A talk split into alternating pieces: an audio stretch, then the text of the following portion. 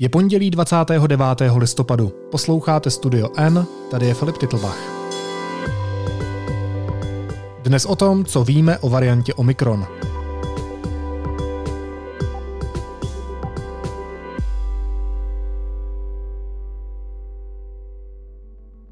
Scientists are racing to assess the threat from the new coronavirus variant Omicron.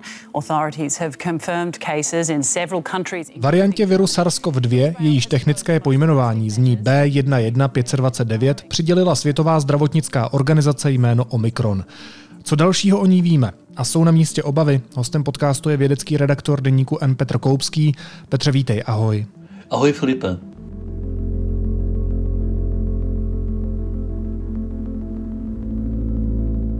Tak mně je jasné, že v téhle fázi toho víc nevíme, než víme a že moje otázky tím pádem budou znít netrpělivě, možná naléhavě, tak se na mě nezlob, že tě je položím. Dokážeš mi odpovědět, jestli je Omikron víc nakažlivý než Delta? Velmi pravděpodobně ano. To je jedna z mála otázek, které připadají v úvahu v souvislosti s každou novou variantou viru, na kterou se dá u Omikronu odpovědět téměř s jistotou. Ano, je bohužel nakažlivější. Co to bude znamenat? To hodně záleží na odpovědích na ty ostatní otázky. Ty ostatní otázky znějí především, jestli je škodlivější, jestli může způsobit ve srovnání s nyní převládající variantou, které říkáme delta, víc hospitalizací, těžší průběhy nemoci, jestli bude nějakým způsobem odolnější vůči vakcínám, jestli bude odolnější vůči protilátkám získaným předchozím proděláním nemoci Tohle všechno je nejasné. Dejme tomu, protože to je nejpravděpodobnější možnost, že se v těchto parametrech nebude lišit od delty. Že nebude ani horší, ani lepší, že bude stejný. I v tom případě je ta větší nakažlivost eh, špatná zpráva, protože se prostě bude šířit rychleji, nakazí ve stejném čase víc lidí. A eh, někteří z nich statisticky za to budou mít těžší průběh, budou třeba potřebovat do nemocnice. Ty nemocnice budou plnější, víme, že už teď jsou docela plné a to rozhodně není dobře. Virus, který se šíří rychleji než ten současný, tady rozhodně nepotřebujeme. Jenomže tomu viru je to jedno, že ho tu nepotřebujeme a je téměř jisté, že k nám dorazí a že tady bude ve velkém množství. Jaké mají příznaky lidé, kteří se omikronem nakazí nebo nakazili? Samozřejmě nemáme v ruce žádné studie, těžko se zobecňuje, eh, ale máme alespoň nějaké předběžné zprávy. Já bych asi vysvětlil, protože to je nutné pro odpověď na tuhle otázku, jak se o tom Omikronu vlastně ví. Eh, byl primárně zjištěn v Jihoafrické republice Jihoafrická republika, což je zajímavé, je jednou z mála zemí světa, která opravdu dost důsledně a v dost eh, velkém měřítku sekvenuje vzorky eh, odebrané u pacientů. To znamená, dělá genetickou analýzu na podobu toho viru a tím pádem je schopná zjistit, že se virus eh, proměnil. Oni to dělají z toho důvodu, že se tam v minulosti objevila nová překvapivá varianta, té se tehdy říkalo beta, ta se nerozšířila celosvětově, ale vzbudila na nějakou dobu obavy a Jižní Afrika se podle toho pak zařídila. Za to by celý svět měl být docela dost vděčný, protože je to nákladná, složitá věc. No a díky tomuhle programu sekvenování zjistili, že najednou se tam v jedné části země, v nejlidnatější části země, kde leží Johannesburg a Pretorie, eh, vyskytuje úplně nový typ eh, viru SARS-CoV-2, který předtím nikde nebyl. A ten virus, že se liší v poměrně hodně mutacích od převládající delty. Těch případů zachycených mají málo z toho důvodu, že i když se sekvenuje hodně, tak se sekvenuje málo. E, není možné tímhletím způsobem testovat všechny zachycené pacienty. Na to kapacita ani té nejbohatší země na světě nemůže stačit. Ale ze statistických výpočtů a z množství těch záchytů se dá odvodit, že v tuhle chvíli, při nejmenším v téhle konkrétní části jeho Africké republiky, už tahle varianta dominuje. No a to je eh, znepokojivá zpráva, dost jasná zpráva eh, o tom, že je ten virus nakažlivější. A tím jsem pořád ještě neodpověděl na tvou původní otázku, jaké ti lidé mají e, příznaky. Podle toho, co z té Jižní Afriky slyšíme, tak úplně stejné jako ti, kteří jsou nemocní deltou, to znamená někdo velmi lehký průběh, někdo těžší. Záleží na tom, v jakém zdravotním stavu ten člověk je, kolik je mu let a jestli je očkovaný. Dá se to porovnat s deltou? Dá se to porovnat s tím, jak funguje delta právě na očkované a neočkované, na mladší a starší? Liší se to? Na to je opravdu ještě brzy, protože aby se na tohle dalo odpovědět, tak potřebuješ mít těch zachycených případů stovky, několik set. Teprve potom je ten vzorek dost velký a dost rozmanitý na to, aby se na něm dala dělat nějaká statistika. Oni jich mají několik desítek a pozorují je teprve několik dnů, ne týdnů nebo měsíců. Takže na to nedovedou ani při nejlepší snaze odpovědět a my všichni si na ty odpovědi budeme muset počkat, já nevím jak dlouho, dva, tři týdny minimálně. Ty jsi řekl, že za to sekvenování bychom měli být jeho Africké republice vděční a oni to akcentují i sami. Oni sami říkají, místo, abyste nám děkovali, místo toho, abyste byli vděční za naší vědu, tak k nám zakazujete lety. Bylo to správné, řekněme teď už vlastně světové rozhodnutí? Je to takové hodně pragmatické rozhodnutí ze strany těch zemí, které ty lety zakazují, což je v zásadě eh, Evropská unie, Spojené státy a eh, část jeho východní Asie, čili celý vyspělý svět. Je to rozhodnutí asi nevděčné, protože jeho Afričanům to komplikuje život a hospodářsky je to poškozuje. Je to rozhodnutí pochopitelné ze sobeckého hlediska, těch zemí, které se chtějí chránit. A je to opatření, které nebude dlouhodobě účinné, ale může koupit trochu času, eh, aby se například připravilo eh, to sekvenování tady, abychom byli schopni na ten virus reagovat. Takže já se obávám, že vděk, nevděk eh, je to způsob, jakým se dneska na světě postupuje. A kdyby to bylo opačně, tak jeho Africká republika si myslím, že se zachová stejně. V čem je tahle varianta jiná? Jak varianta Omikron vypadá a co díky těm změnám umí? Dobře, já to zkusím popsat co nejméně technicky. E, základem e, koronaviru, o kterém si tady povídáme, je RNA. RNA je molekula, která, kód, která kóduje genetický kód toho viru. Kdyby byl virus písnička, tak to by byly noty k té písničce.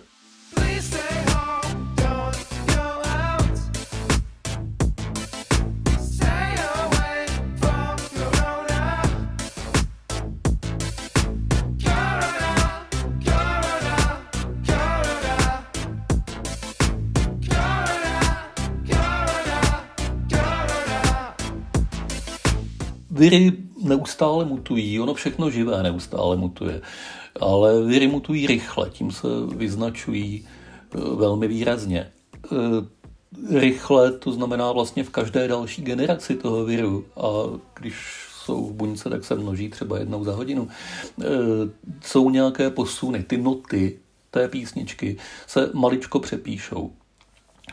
Výsledná melodie což je v tomhle přirovnání ten virus samotný, jeho fyzická struktura, jeho složení, jeho, jeho, eh, to, jak je poskládaný z eh, bílkovin, eh, lipidů a dalších chemických látek, tak ta výsledná melodie se tím většinou změní jenom málo. To znamená, že ten virus je skoro stejný při několika náhodných mutacích. A funguje taky stejně, nijak se to neprojevuje. V naší analogii můžeme říct, že málo cvičené ucho nepozná, že ta melodie zní nějak jinak. Když máš absolutní sluch, tak tam třeba něco zaslechneš, ale není toho moc. Ale čas od času se stane, že přijde nějaká větší mutace a písnička se změní. Korona,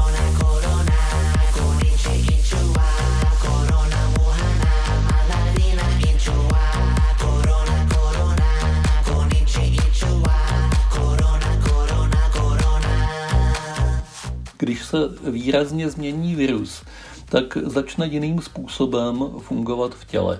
Nejcitlivější částí viru z hlediska změn je tzv. spike protein. Což je, známe obrázky toho koronaviru, to je takové to špičaté, čím se ježí ta virová kulička, tak všechny ty špičky to jsou spike proteiny. Spike protein eh, slouží viru k několika věcem. Z našeho hlediska je nejdůležitější ta, že pomocí něj proniká do buňky. A eh, tím, když se dostane dovnitř, tak se tam začne množit a my ho nemocníme. No a eh, Právě tyhle zachycené mutace u Omikronu jsou velmi silně soustředěny na spike proteinu a celkově za to Obvykle se ta písnička změní jenom málo, nebo někde jenom v jedné frázi, v jedné části. Tentokrát se stalo, že se změnila najednou opravdu hodně. Nejvíc, co zatím je pozorováno. Těch dílčích mutací je tam přes 50. Obvykle jich bývalo několik jednotek, 4, 5 a z toho přes 10 na tom spike proteinu. A teďka nikdo neví, co vlastně to způsobí. Jestli tím ten virus může být agresivnější vůči buňkám, jestli může lépe odolávat vakcínám, protože spike protein slouží pro vakcíny jako orientační bod. Podle něj protilátky, teda abych byl přesný, vytvořené vakcínami, rozpoznávají jestli je to tenhle ten vetřelec konkrétní a že na něj mají spustit útok. Když se ten spike protein hodně promění, tak eh, může být, že imunitní systém vytrénovaný vakcínou nerozpozná koronavirus tak dobře, spoléhlivě nebo tak brzy, což je chyba. Takže tohle jsou ty hlavní rozdíly proti stávající variantě. Písnička se nám hodně změnila a my ještě nevíme, jestli se stane hitem nebo jestli propadne. Takže když zůstanou té tvé metafory, tak naše imunita, to znamená náš posluchač, už rozpozná deltu, protože ji slyšel, když jsme mu třeba dali tu vakcínu, tak jsme mu dali tu písničku poslechnout, ale Omikron je teda úplně jiný song, má jiný refrén a to může být pro naši imunitu, pro našeho posluchače problém, protože na ní bude reagovat se spožděním. Tuhle písničku ještě neslyšel, chápu to správně. Chápeš to velice správně s tím, že my nevíme, jak moc jiný song to je. Jo, to, se, to je přesně to, co se teprve ukáže tak snad to není jiná písnička. Eh, my se tady celou dobu bavíme o variantě Omikron. Já jsem ale v mnoha textech, nejenom českých, ale i světových prestižních médiích četl, že jde o mutaci. Tak eh, jak to je? Kdy se vlastně bavíme o variantě a kdy se bavíme o mutaci? A co je Omikron tedy? Tahle dvě slova se eh, dost běžně zaměňují, ale není to správné. Eh, mutace je změna v té jedné notě nebo jedné frázi písničky. Eh, technicky řečeno je to jedna změna v genetickém kódu viru, která se pak projeví jednou změnou v tom složení viru, v nějakém proteinu, který je tím genetickým kódem zakódován právě v tom jednom místě. Šestkrát po sobě jsem teďka řekl slovo jeden a jedna a to je důležité. To je, to je mutace. Varianta je potom virus, který vznikne ze souhrnu nějakých mutací zmutuje genetický kód na více místech a to, co z toho vznikne, je nová odlišná varianta viru. Přísně vzato každý další virus je nová varianta, ale jelikož se liší velice málo většinou od toho původního, tak si s tím nelámeme hlavu a nepojmenováváme to takhle. Ty varianty, které vzbudí pozornost a třeba pak dostanou dokonce jméno, jako dostal Omikron, to jsou ty, které se liší hodně a které jsou zase po nějakou dobu stabilní, čili hodně se odlišily a na nějakou dobu zůstanou potom bez velkých změn. Nikdy by mě nenapadlo, že se budeme v rámci koronaviru bavit o hudbě, ale teď tady neumíme říct, jestli na tu písničku, jestli na song Omikron bude fungovat současné očkování. Je pravděpodobné, že do určité míry očko, očkování na to fungovat bude. To je z toho důvodu, že vakcíny jsou v zásadě a ve svém principu polyvariantní. Oni nespoléhají úplně jenom na tu přesnou podobu té původní písničky. Kdyby tomu totiž tak bylo, tak by nefungovaly už dávno. Eh, delta, eh, to i alfa předtím, to je to, čemu se říkávala britská mutace, a především delta, pozměnili podobu toho viru natolik, že kdyby byla vakcína striktně vázána jenom na ten původní wuchanský virus, tak očkování vůbec nefunguje. To není pravda. Pravda ale je, že funguje o něco méně, než ukazovaly původní klinické studie které pracovaly s tím buchanským virem, což je jednak dáno tím, že studie vždycky fungují lépe než potom to nasazení v reálném životě ale taky je to dáno tím, že ten virus zmutoval. Čili můžeme si být celkem jistí, že na Omikron budou vakcíny zabírat, ale jde o to, na kolik procent, s jakou účinností. A to je otázka. Už teď ta účinnost není tak vysoká, jak bychom si přáli proti deltě. Pro spoustu lidí je to zklamání, pro některé ne, protože si byli vědomi toho, že to nějak takhle asi bude vypadat, že ta účinnost v reálném nasazení nebude úplně spolehlivá. Pořád je velmi dobrá, ale jestli to Omikron nějak eh, výrazně změní, to opět těžko říct. Za jak dlouho může vzniknout vakcína, která bude primárně chránit tělo proti Omikronu? V laboratoři za týden to žádný problém není. Problém je výroba. Problém je výroba ve velkém.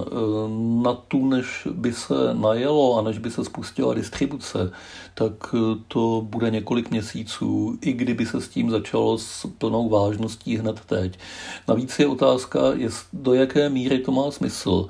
Pokud ty vakcíny budou poměrně účinné pořád i proti Omikronu, tak Možná nemusí být úplně dobrá taktika s obrovskými náklady. Nedotkli jsme se peněz, ale ty v tom hrajou velikou roli.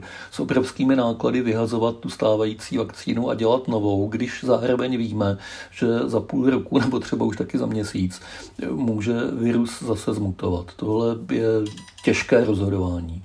Protože to nevíme. Protože to nevíme. Bude chránit před Omikronem imunita lidí, kteří prodělali deltu? To je úplně stejná otázka jako u těch vakcín. Zdá se pravděpodobné, že by ta odpověď mohla být o něco příznivější než u vakcín, protože prodělané onemocnění stimuluje imunitní systém trošku složitěji a komplexněji než jenom e, vakcína.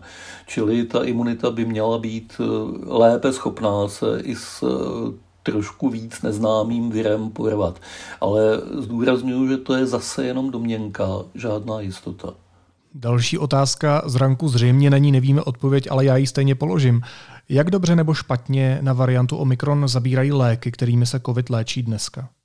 Tak tohle neví opravdu vůbec nikdo. Já si myslím, podle toho, co se mi zatím podařilo z té Afriky zjistit, že se tam nikdo ani těmi současnými léky neléčí, ať už mluvíme o monoklonálních protilátkách, to jsou ty infúze pro vážně nemocné, anebo o těch eh, zbrusů nových lécích, které teďka vyvíjejí firmy Pfizer a Merck. Eh, to jsou tabletky a vkládají se v ně velké naděje, ale vůči Omikronu zkoušené nejsou.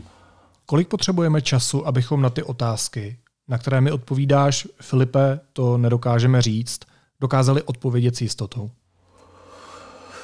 Myslím si, že v nejlepším případě měsíc, v nejhorším tak tři. Něco mezi tím. Vytlačí Omikron deltu? Podle toho, co o něm zatím víme, tak pravděpodobně ano, protože, jak jsme si říkali na začátku, to, že je nakažlivější, to je to jediné, co se o Omikronu dá tvrdit s dost velkou jistotou. Jakmile je nějaká varianta nakažlivější, tak má všechny předpoklady vytlačit tu předchozí. Eh, mohlo by se to zastavit eh, hypoteticky dvěma způsoby. Jeden by byl ten, že by ta nová varianta zůstala někde geograficky izolovaná. To eh, asi není možné. To by se mohlo stát v případě nějakého ostrova, který by okamžitě podstoupil přísná karanténní opatření, což není tenhle případ. Eh, musíme si uvědomit, že on není jenom v Africe, on je eh, roztahaný eh, podle mě všude po světě, jenom se o něm ještě neví, protože tento typ testů se dělá málo kdy, aby rozpoznal variantu. Teď se začne, nebo začalo už těch testů dělat hodně a najednou z celého světa přicházejí zprávy. Tady máme jeden, dva, tři případy. Na každý z těch odhalených případů připadají patrně stovky neodhalených. No a jeden z odhalených je, nebo minimálně jeden z odhalených je i na území Česka. Je to tak. A řekl jsem stovky z toho důvodu, že to je asi tak poměr těch sekvenovaných a nesekvenovaných vzorků, čili je docela pravděpodobné, že že to číslo bude takhle vypadat. A ta druhá možnost, která by mohla nastat, je, že mezi tím ta nová varianta zase zmutuje a změní se v něco jiného, což by mohla být ještě horší zpráva než ta původní mutace, anebo taky lepší, těžko říct. Ale nejpravděpodobnější vývoj je v tuhle chvíli ten, že se Omikron rozšíří celosvětově a postupně nahradí jako převažující varianta tu deltu. Takže tomu viru zabránit se rozšiřovat nejde zastavením letů a dalšími opatřeními, ale zkrátka jenom získáváme čas, um, ale to jeho rozšíření je prakticky nevyhnutelné. Chápu to správně. Je to přesně tak. Světoví odborníci ve směs zastávají tohle stanovisko a mluví o několika týdnech času, které se dají tímhletím způsobem získat a které by se měly využít eh, především k tomu, abychom jednak se o té nové variantě víc dozvěděli a jednak k tomu, aby se připravilo sekvenování, abychom věděli dobře potom, jak rychle se v té které zemi šíří. Tvoje slova potvrzuje i Světová zdravotnická organizace, která varovala, že eh, riziko spojené s šířením varianty koronaviru Omikron je velmi vysoké a že hrozí jeho globální rozšíření. Co tohle může znamenat pro české zdravotnictví, když to tedy vztáhnu k nám, k naší zemi? Opět záleží na tom, jaké budou vlastnosti té nové varianty. Je možné, že se nezmění vlastně vůbec nic což není taky dobrá zpráva, protože současná situace stojí za starou bačkoru, ale kéž by taková aspoň zůstala. Pokud bude Omikron stejně závažný, škodlivý, ale bude se šířit rychleji, tak to bude znamenat, že najednou onemocní víc lidí a na nemocnice vznikne ještě větší tlak, než je teď. Už teď jsou některé z nich lokálně přetížené, musí se pacienti převážet musí se dost pečlivě třídit, jestli mají být hospitalizováni nebo ne. S nakažlivějším omikronem by tenhle problém byl ještě intenzivnější. A kdyby byl nakažlivější a ještě, škodl, ještě navíc škodlivější, přinášel by víc těžkých průběhů, tak je to samozřejmě velký průšvih. Ale nemalujeme čerta na zeď, tohle opravdu ještě nevíme. Dovol mi jednu osobní otázku. Máš z Omikronu obavy? Já nemám úplně obavy z Omikronu, já mám obavy z toho, jak se to tady zase všechno vymklo z rukou. A nějaká nová varianta viru je v tom podle mého názoru méně podstatný faktor, než to, že tahle země nedovede odpovídajícím způsobem reagovat. Že se vláda opět chce řídit třeba tím, jak jsou moc zaplněné nemocnice. To je velice nešťastné, protože to je až ten poslední ukazatel. To je jako kdyby se člověk při požáru e, řídil tím, jestli už hoří celý dům nebo jenom část. Nebo tak něco. To možná není dobré přirovnání, ale e, lepší mě nenapadá. Takže ano, Omikron k těm mým starostem trošku něco málo přidává, ale v zásadě jsou v tuhle chvíli tak velké, že už tohle na to nemá moc velký vliv.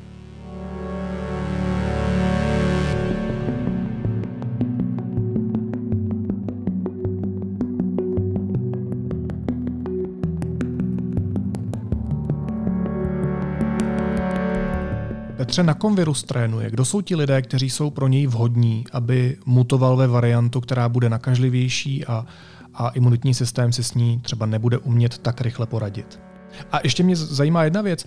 Je, ono to bude znít zvláštně, že se bavím o viru jako o člověku, ale je v zájmu viru, aby byl nakažlivější a je v zájmu viru, aby víc škodil, to znamená, aby ty případy byly složitější a lidé se častěji dostávali do nemocnic? Jasně, to jsou naprosto správné otázky. E, začnu jako obvykle, každý, kdo dostane víc otázek, tak začíná odzadu, protože to je jediný způsob, jak si to v té hlavě srovnat. E, v zájmu viru je, aby byl nakažlivější a není v jeho zájmu nutně, aby byl škodlivější. Na to první je jednoznačná odpověď, na to druhé je odpověď většinou je pro něj lepší, když je méně škodlivý. E, výhoda větší nakažlivosti spočívá v tom, že se rozmnožuje rychleji a e, smyslem existence čehokoliv, co se množí e, a podléhá evolučnímu tlaku, je namnožit co nejvíc kopií. To platí pro viry jako pro všechny vyšší organismy. E, takže ta větší nakažlivost mu pomůže, že těch kopií vyrobí víc. Pokud jde o ten těžší průběh, většinou je to tak, že eh, jaké, jakékoliv parazitní organismy, viry, bakterie, eh, prvoci, houby, eh, cokoliv, co nás napadá, tak se spíš má snažit udržovat toho hostitele celkem v pohodě, aby mohl hostit a další a další generace. S mrtvým hostitelem to nejde ale někdy jsou výjimky, kdy ta evoluční strategie eh, je výhodnější, když eh, toho hostitele rychle zabije z hlediska toho namnožení. To ale není případ tohoto viru a zřejmě nebude. A přestože je to asi zbytečné, tak připomínám, že personifikovat tímhletím způsobem evoluci je samozřejmě jenom metafora. Není to tak, že by eh, tahle stvoření a nestvoření, jako je virus, jednala účelově. Je to, je to automatický proces. A e, pokud jde o tu první otázku, kdo je nejlepší živnou půdou pro vytváření mutací, no v zásadě my všichni.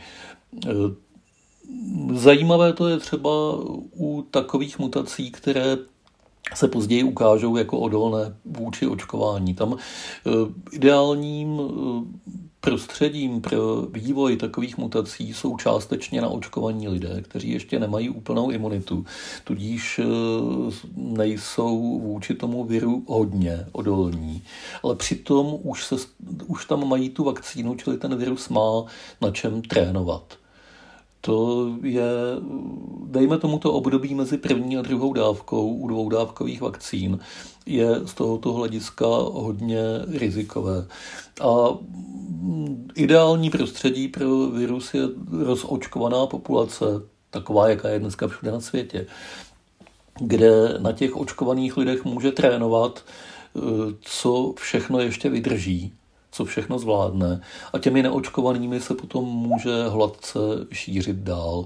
Čili má e, svou tělocvičnu, kde se zdokonaluje a má potom široké ulice, kterými pochoduje dál a dál za dalšími cíly.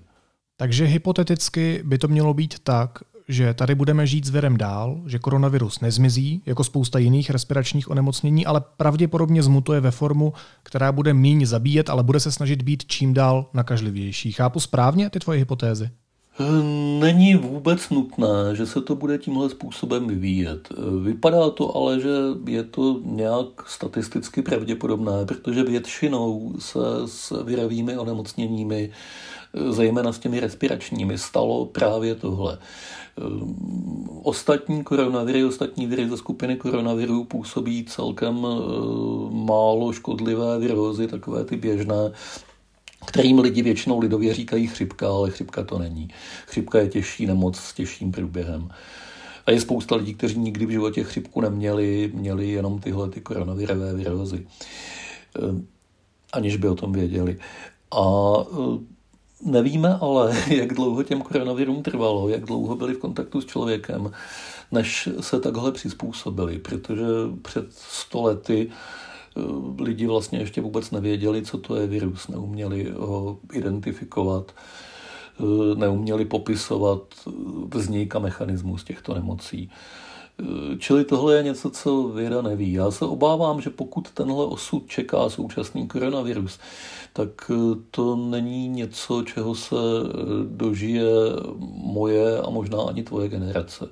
Že to je opravdu záležitost na nějakých 100, 200, možná ještě více let.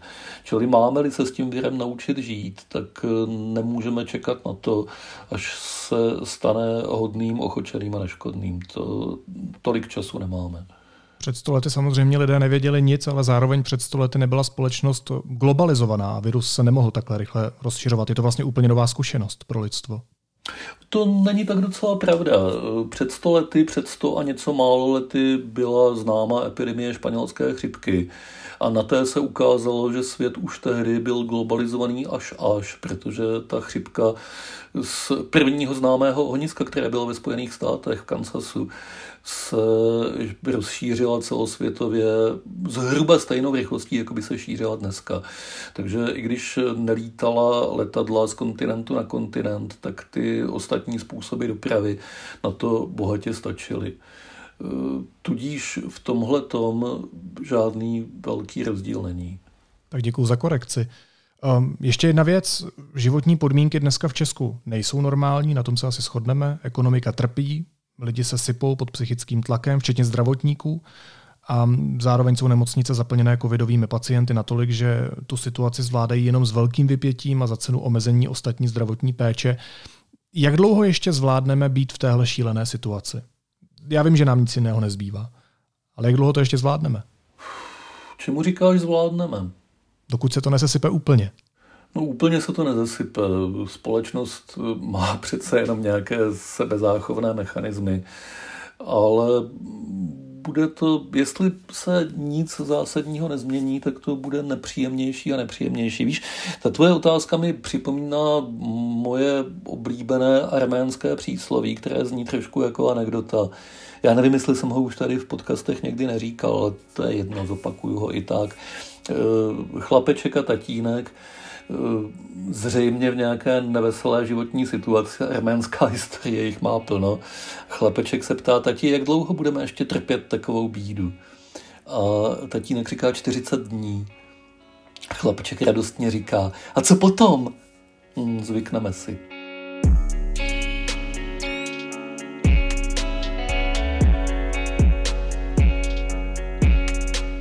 To je mechanismus, kterým se společnost eh, s nepříjemnostmi vyrovnává.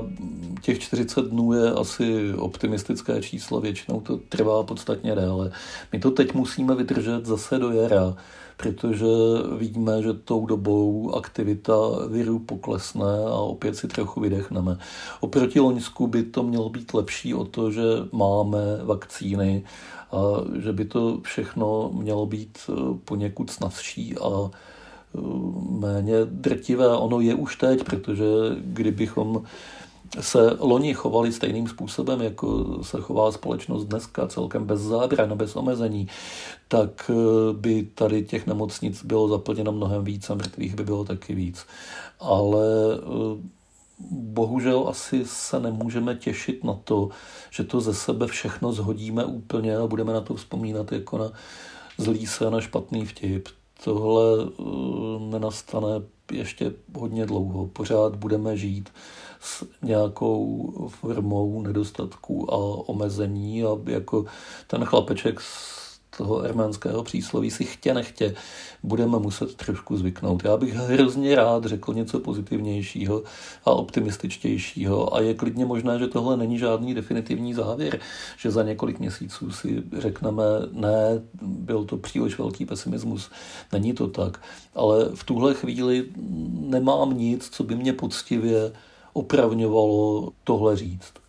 Víš, já jsem tady měl minulý týden jako hosta spisovatele a publicistu ze slovenského deníku N. Martina M. Šimečku a vlastně jsem s ním otevřel mimoděk podobné téma. A on mi říkal, Filipe, jsme v hluboké krizi a už tady na Slovensku cítím tu atmosféru, no tak prostě část z nás zemře. Je tahle apatie něco, co nutně musí přijít v takové situaci? A zvykne si lidstvo na všechno? Zvykneme si na všechno? Já myslím, že je důležité, že si nemusíme zvyknout na všechno. Přinejmenším ne tady v bohaté části světa. Že máme volbu, ne, absolutní, nemůžeme ten virus vymazat ze světa a všechny jeho důsledky, ale máme volbu v dost širokém rozmezí, eh, jak se budeme chovat, jak to poneseme. A to, že je tady dneska situace velmi eh, blbá, objektivně i subjektivně, že eh, společnost je, tak jak jsi to říkal, zatížená ekonomicky, zatížená spoustou lidí v nemocnicích, prostě všechny nevýhody a žádná výhoda to je do značné míry otázka volby, ne mě nebo tebe, ale společnosti jako celku, její převládající části. Máme aspoň teoreticky možnost, my jako společnost, tohle změnit, začít se chovat nějak jinak. A pokud ji nevyužijeme, tak jsme prostě hloupí a nevyužili jsme ji, což se může stát a v tuhle chvíli to vypadá, že se to aspoň z krátkodobého hlediska nejspíš stane. Ale není to tím, že by bylo nemožné, aby to bylo jinak. Je to tím, že se lidi nedokopou k tomu, aby to bylo jinak. Já v tom vidím dost velký rozdíl, protože tím, že je to možné, tak je pořád nějaká slušná naděje, že třeba, že třeba velká část lidí dostane rozum. Čímž mám na mysli to, že se začnou chovat ohleduplněji, začnou přemýšlet o tom, kudy se virus šíří a e, dávat na ty cesty šíření pozor nic moc to nechce, jenom, jenom zdravý rozum. Nemluvím o povinném očkování, to je téma, do kterého se teď nechci pouštět, to by bylo dalších 40 minut na celý jiný podcast. A je to složité téma, ale i když odhlédneme od větší preočkovanosti, to rozumnější chování by samo o sobě velice pomohlo to, jak se chováme, má samozřejmě nějaké svoje historické příčiny. Um, u těch předchozích vln přinejmenším z toho krátkodobého hlediska se ukázalo, že jsme se moc neponaučili, že se vlastně chováme pořád jaksi stejně. Ale co z toho dlouhodobého hlediska? Jaké šrámy tahle situace přinese? To nevím a těch se docela dost bojím, možná víc než krátkodobě toho viru, protože uh, až z toho vyjdeme, tak z toho vyjde eh, velice eh, rozvrácená společnost, rozříznutá několika hlubokými řezy na skupiny lidí, kteří spolu nekomunikují, kteří si nerozumějí, kteří věří eh, něčemu úplně jinému, subjektivně žijí v nějakém úplně odlišném světě a kteří si ublížili při nejmenším slovem a někdy i činem. Jedni druhým budou vyčítat, že jim zkazili život nebo že jim pozabíjeli příbuzné. Bude to v obou případech trochu nadsázka a trochu pravda. A nevím, jak dlouho bude trvat, než se tohle zacelí. Je to taková situace celkem bez obdoby v minulosti, bezprecedentní situace, protože i v případě nějakých politických a válečných konfliktů to přece jenom bylo trochu jinak. Bylo tam těch spojujících motivů víc, byli jsme víc na jedné lodi. Teď se mi zdá, že je to po téhle stránce hodně špatné. Vyléčit virus je jedna věc, vyléčit společnost je druhá věc a na ten virus máme vakcíny a začínáme mít léky. Na tu společnost nic z toho nemáme. No, eh, nemáš, Petře, takhle při pondělku, takhle s novou variantou viru, nějakou dobrou zprávu na závěr toho našeho rozhovoru? To jsi mě dostal. No, mám dobrou zprávu. Žijeme v roce 2021, máme neobyčejně vyspělou vědu která je schopná s většinou těch problémů, o kterých tady hovoříme, se částečně vypořádat. Částečně to znamená ne úplně dokonale, ale nejsme bezmocní, nejsme eh, ztracení, vyděšení obyvatelé jeskyní, kteří eh, se musí pověrčivě bát blesku, protože eh, nevědí, jaký zlý démon to na ně chystá, jakou zkázu. A protože to tak není, nejsme v těch jeskyních, tak bychom se tak neměli chovat.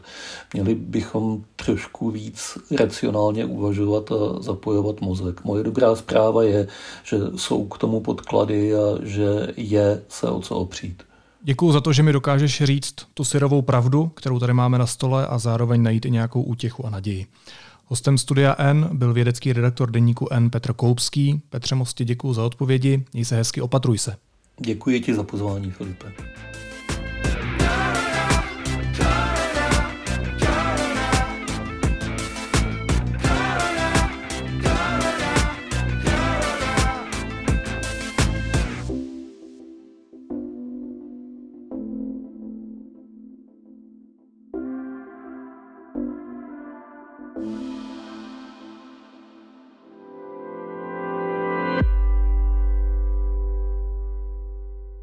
Následuje krátká reklamní pauza. Za 15 sekund jsme zpátky. Největší dárek je, když jste spolu. O ty ostatní se letos postaráme my. Třeba nové telefony, notebooky, herní konzole nebo televize u nás pořídíte se zvýhodněním až 7000 korun. Více na t-mobile.cz lomeno Vánoce. A teď už jsou na řadě zprávy, které by vás dneska neměly minout. Země Vyšegrádu by měly podle prezidenta Miloše Zemana uvažovat o povinném očkování proti COVID-19. Prohlásil, že je to jediná cesta z krize. Ode dneška se na posilující dávku očkování proti covidu mohou registrovat lidé starší 60 let již po uplynutí pěti měsíců od poslední dávky, informuje o tom twitterový účet Chytrá karanténa. Ministři zdravotnictví zemí G7 dnes budou mimořádně jednat o variantě Omikron. Novou rizikovou variantu koronaviru už na svém území potvrdili čtyři z členských zemí – Británie, Kanada, Německo a Itálie. Hlavní hygienička Pavla Svrčinová měla včera pozitivní test na koronavirus. Zůstává v izolaci, nemá příznaky nemoci COVID-19. Nákaza se potvrdila také u ministra zdravotnictví Adama Vojtěcha a hnutí starostů a nezávislých navrhuje na ministra průmyslu a obchodu manažera Josefa Síkelu. Včera večer ho zvolil celostátní výbor strany. Síkela má podle šéfa stan Víta Rakušana odborné zkušenosti z vrcholového managementu v Česku i v zahraničí.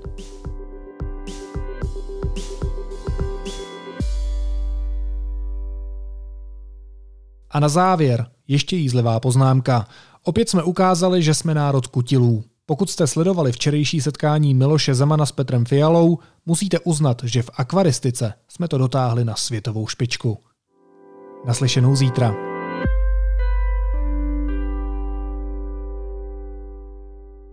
Od 20.11. můžete vyrazit do Planetária Praha na český animovaný dobrodružný film 321 Start. Křeček Elon vás provede svým dobrodružstvím s vesmírným kamarádem, který na Zem spadl z oběžné dráhy. Více na planetum.cz